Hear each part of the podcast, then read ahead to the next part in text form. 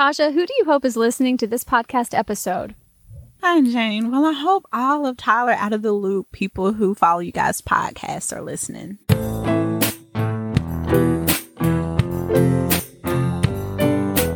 Welcome to the Tyler Loops Out of the Loop podcast. I'm your host, Jane Neal. And it probably made you afraid of dogs. Oh, no, she didn't. Sir, I heard you say grassy ass. ¿Qué quieres ser cuando seas grande? Tyler will always be my home. Oh, that's lovely, sexy. Let's begin. Latashiana Washington is a community health worker at Christus Trinity Mother Francis Hospital. She attended John Tyler High School, Tyler Junior College, and Texas A&M. She volunteers with the Nurse Family Partnership and joined the Preeclampsia Foundation to raise awareness for this condition. She loves to write poetry, read, and spend time with friends and loved ones. Tasha, welcome to Out of the Loop podcast. Thanks for having me, Jane. I am so glad to be here. Let's take a listen to your story told live at Liberty Hall November 2019 as part of Out of the Loop Season 2. How y'all doing tonight? Good. Loss. When you think about loss, what comes to your mind? Losing a friend because of an argument, a favorite game you're playing, or maybe a set of car keys. My name is Latasha Washington, and I was 23 years old when I experienced my first major loss. She was a woman who believed in me. I remember she believed in my dreams, my goals, my reality. She was the only one who knew the real me, the quiet, yet over the top me, the ambitious, determined me. This woman, she was and is my mother.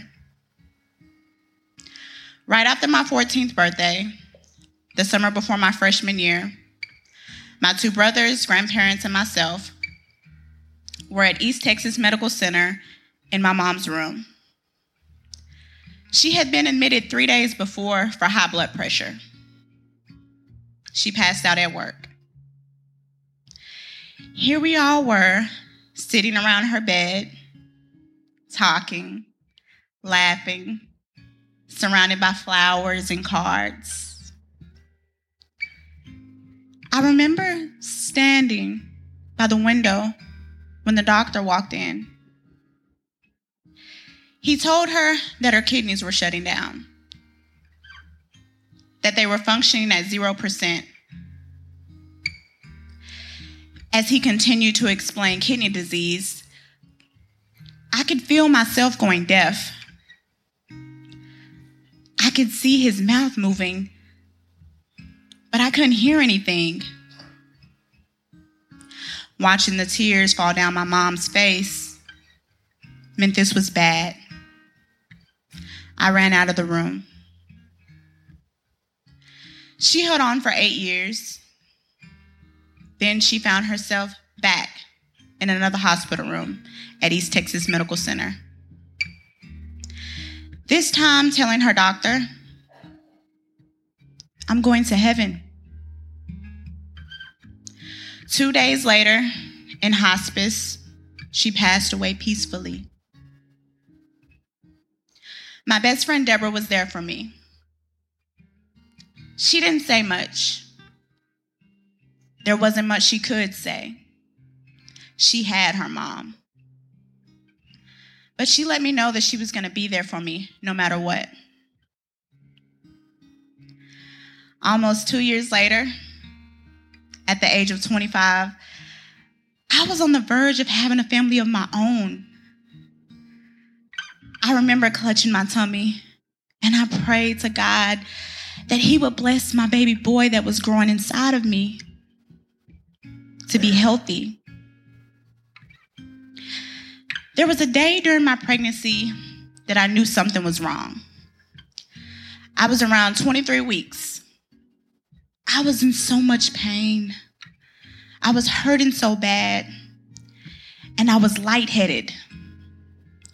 By the time I made it to the hospital, my legs were so swollen that I couldn't walk.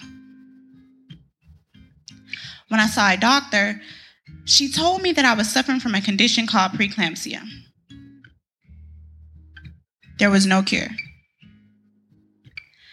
I didn't have any time to wait, she said. I was on the verge of having a stroke.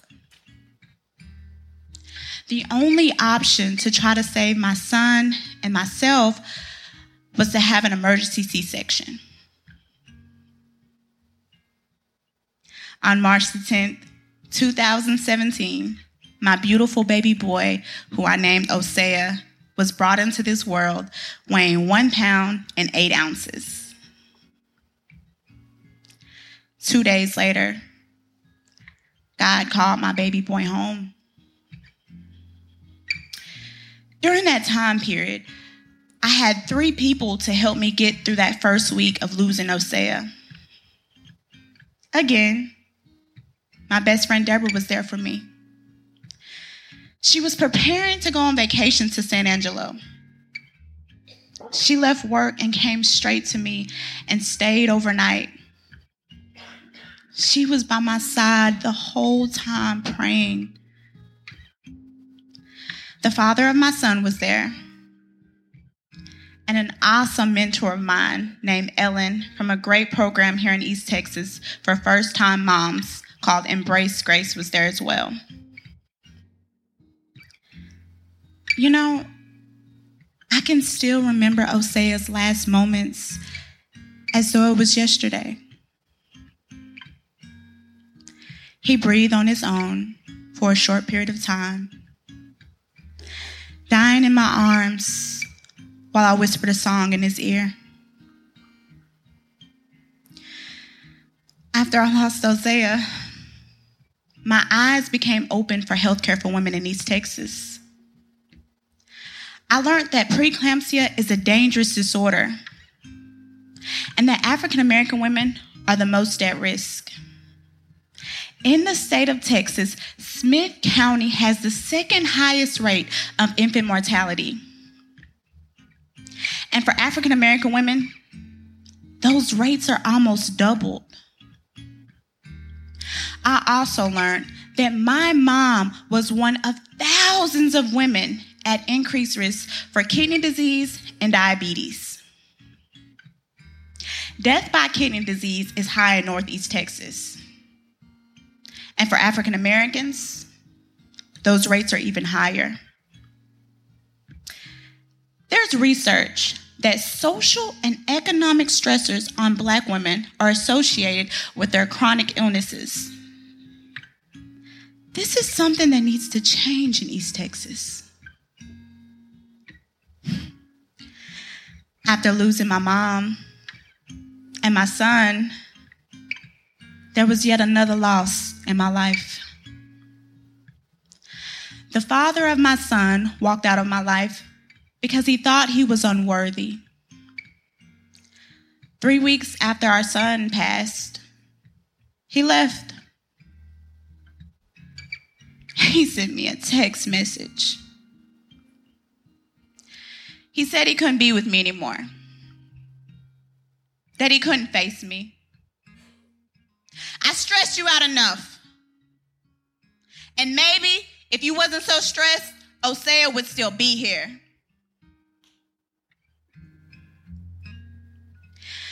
An entire year passed when I received the phone call that he was sick in the hospital battling with spinal bacterial meningitis. I found myself back in another hospital room at East Texas Medical Center. I can remember in great detail as I was standing over him while he was hooked up to all of these tubes. I asked his doctor if I spoke to him, could he hear me? She said yes and stepped out to leave us alone. Thinking about the nickname he used to call me, I began to speak. your honey tea is here. I just want to say that I forgive you for leaving me and that it's not your fault Osea passed away and that you can let go. As I was looking at his face, I began to see tears fall down both of his cheeks. The next day, I received a phone call that he passed away. I prayed to God that He would allow him to rest in peace. Once again, my best friend Deborah was there for me for yet another tragedy in my life. Even when I didn't want her to be, even when I wanted to withdraw. You see, I had experienced so many losses in my life, I wanted to withdraw. What if I ended up losing Deborah too? My mother and my son, they are my flesh and blood. That will never change. But over time, I learned that you don't have to share the same DNA to be family. My best friend, Deborah, my mentor, Ellen, these women, they became my family. Loss. When you think about loss, what comes to your mind? Life is a journey that we are all on. And I know that one day my journey will come to an end. My triumphs and my tribulations are indeed my reality. But it is because of this journey called life and my Father up in heaven that I'm able to stand here today and smile. Thank you.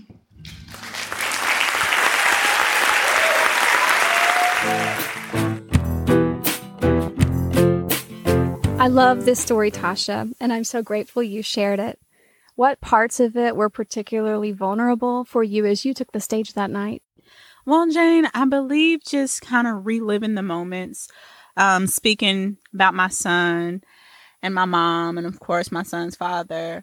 Most of it just reliving the moments of my mom and son. I'm kind of at peace. Well, I won't say kind of, I'm officially at peace with my son's father. So I miss my son and mom every day.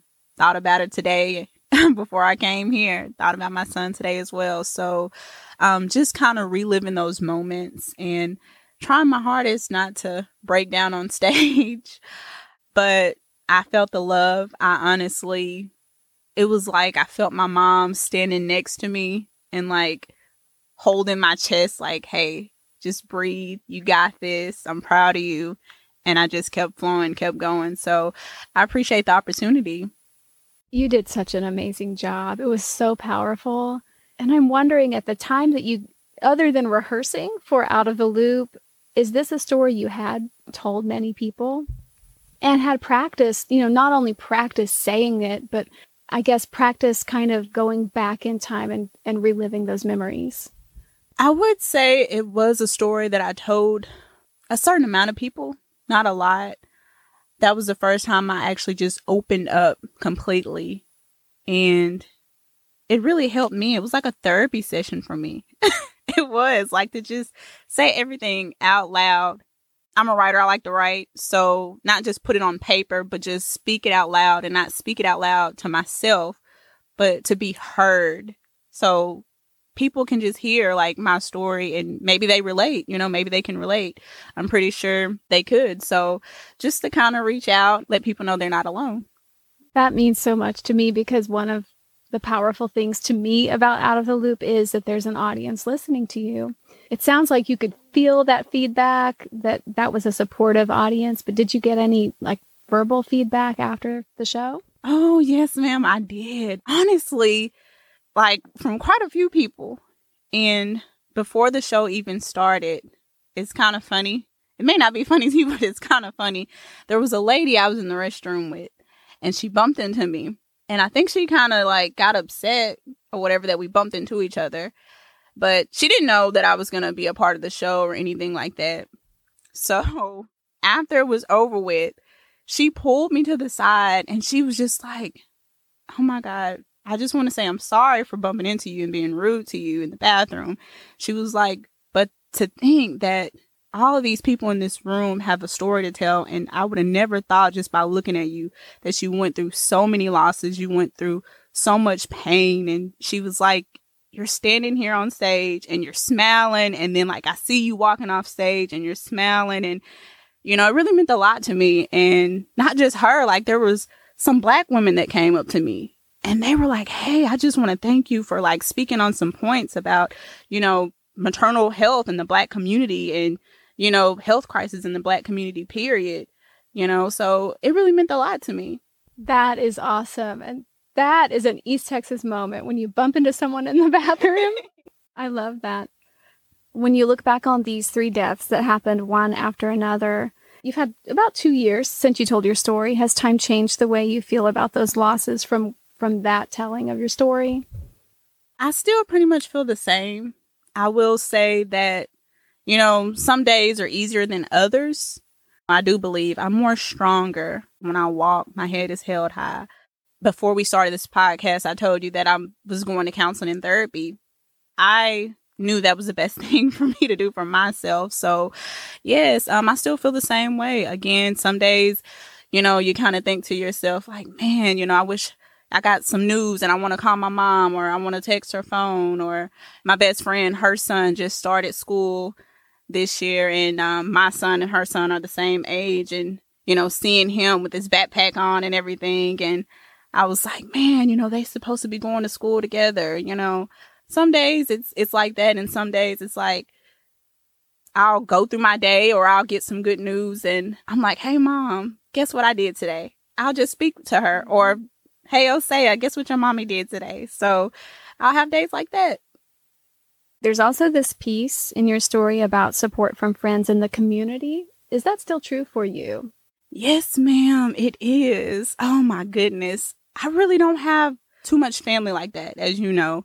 But uh oh my goodness, the nurse family partnership, they're still a part of my life. Miss Ellen, my mentor, like she is still a part of my life. I literally just got through speaking to her yesterday. She dropped me off a pillow um, to help my neck so when I sleep. So I still love her. She's still a part of my life. Deborah is still my best friend, my sister. I'm still on the community advisory board. I'm still volunteering. So yeah, I still have that love and support. At first glance, your story is about loss. At second glance, there's this piece about finding a family of support that's not necessarily your biological family.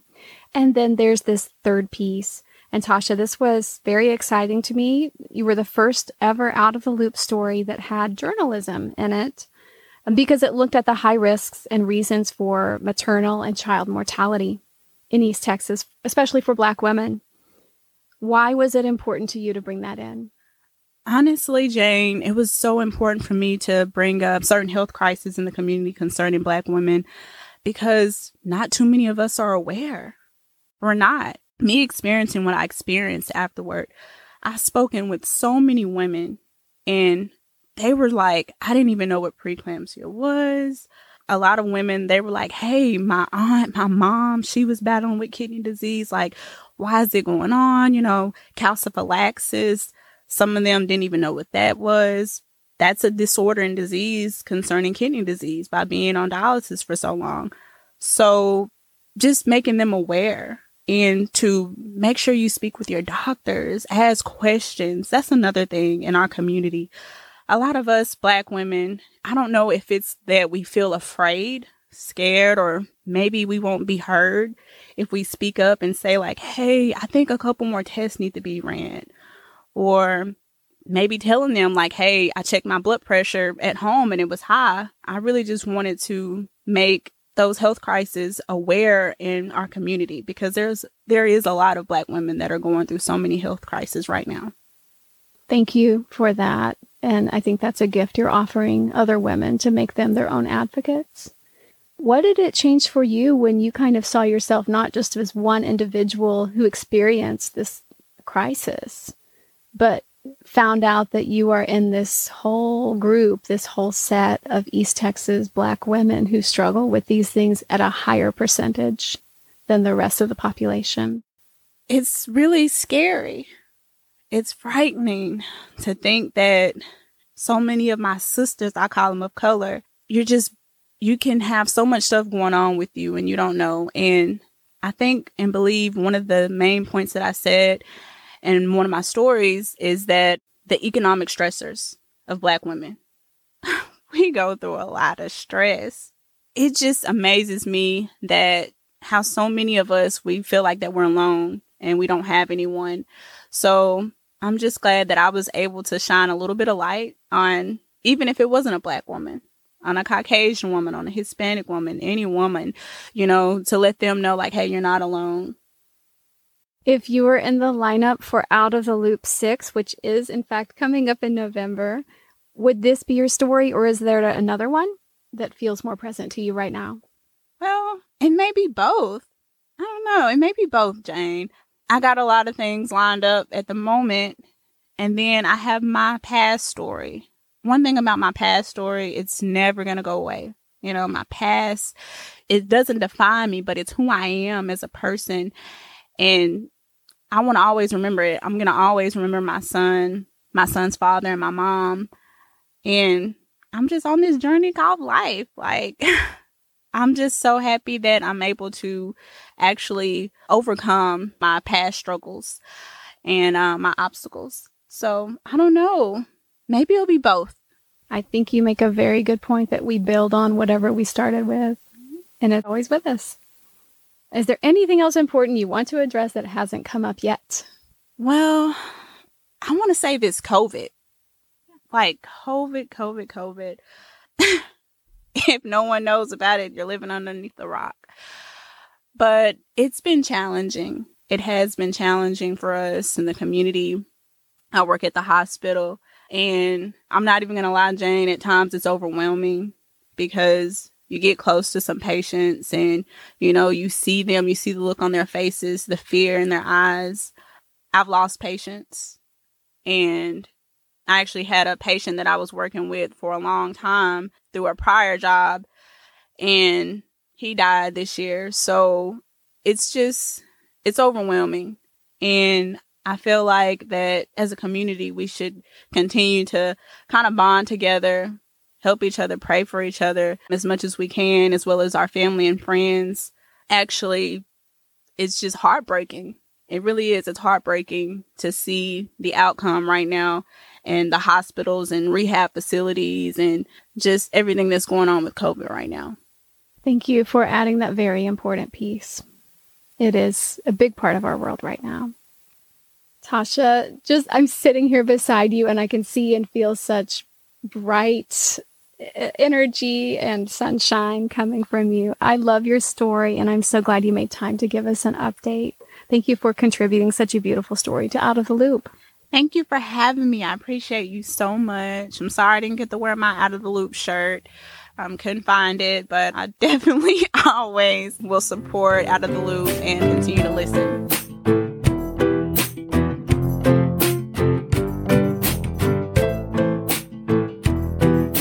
Out of the Loop podcast was recorded at the Innovation Pipeline in downtown Tyler by Preston Hutto, with technical support from Neil Katz and Leah Wansley. Music is provided by the Tyler, Texas duo Gypsum and the Travelers. Out of the Loop is a production of the Tyler Loop, a nonprofit news and culture magazine and storytelling platform for Tyler and East Texas. We run on memberships from informed, engaged residents like you who value in depth, inclusive reporting. Check us out at thetylerloop.com.